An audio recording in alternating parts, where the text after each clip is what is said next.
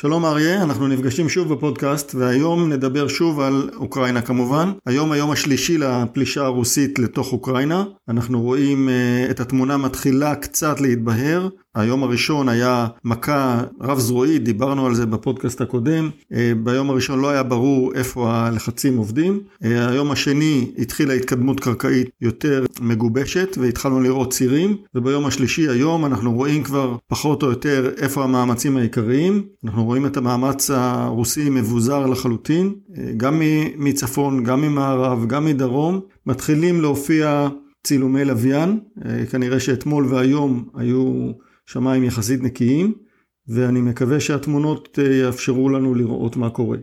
אז זה פחות או יותר מה שאנחנו יודעים על הזירה, וכמובן שצריכים לקחת את זה עם הרבה הרבה חשד, כי המידע שאנחנו מלקטים הוא לא מידע מאומת.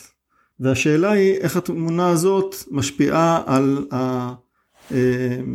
ההתייחסות שלנו הישראלים למערכה הזאת ואיזה מסקנות אנחנו צריכים להסיק, כמובן בהתייחס גם למה שאמרנו בפודקאסט הקודם. אז מה דעתך אריה? אני חושב שישראל צריכה להסיק מהמשבר הזה כמה מסקנות מאוד מרכזיות וחשובות. ראשית, אנחנו פה לבד, אף אחד לא יעזור לנו בשום מקום. לא האמריקאים יגיעו הנה עם חיילים ולא האירופאים, אנחנו לבד.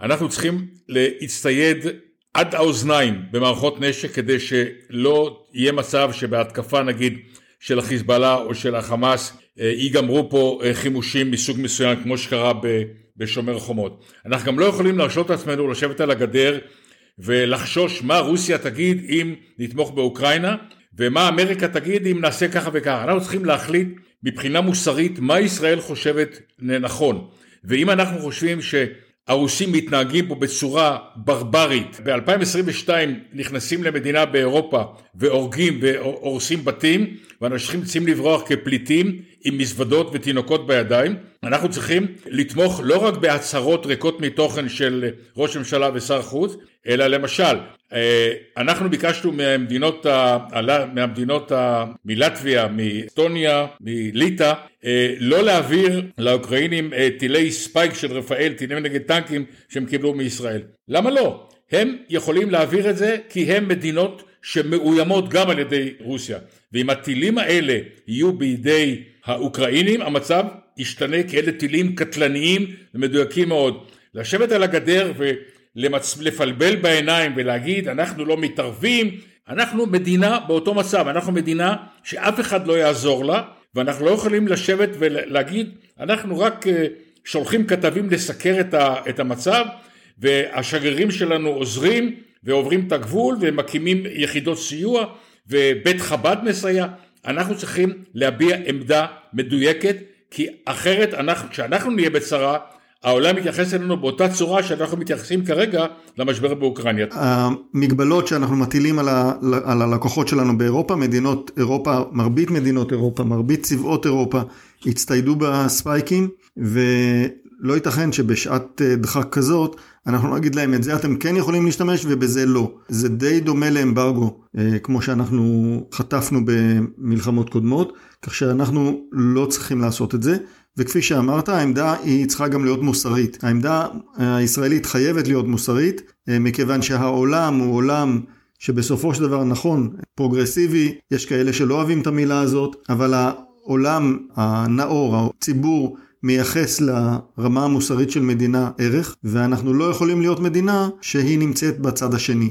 אנחנו לא יכולים להרשות לעצמנו להיות אחת מהמדינות שתמכו אפילו בשתיקה בציר הרשע שכרגע מובילה אותו רוסיה.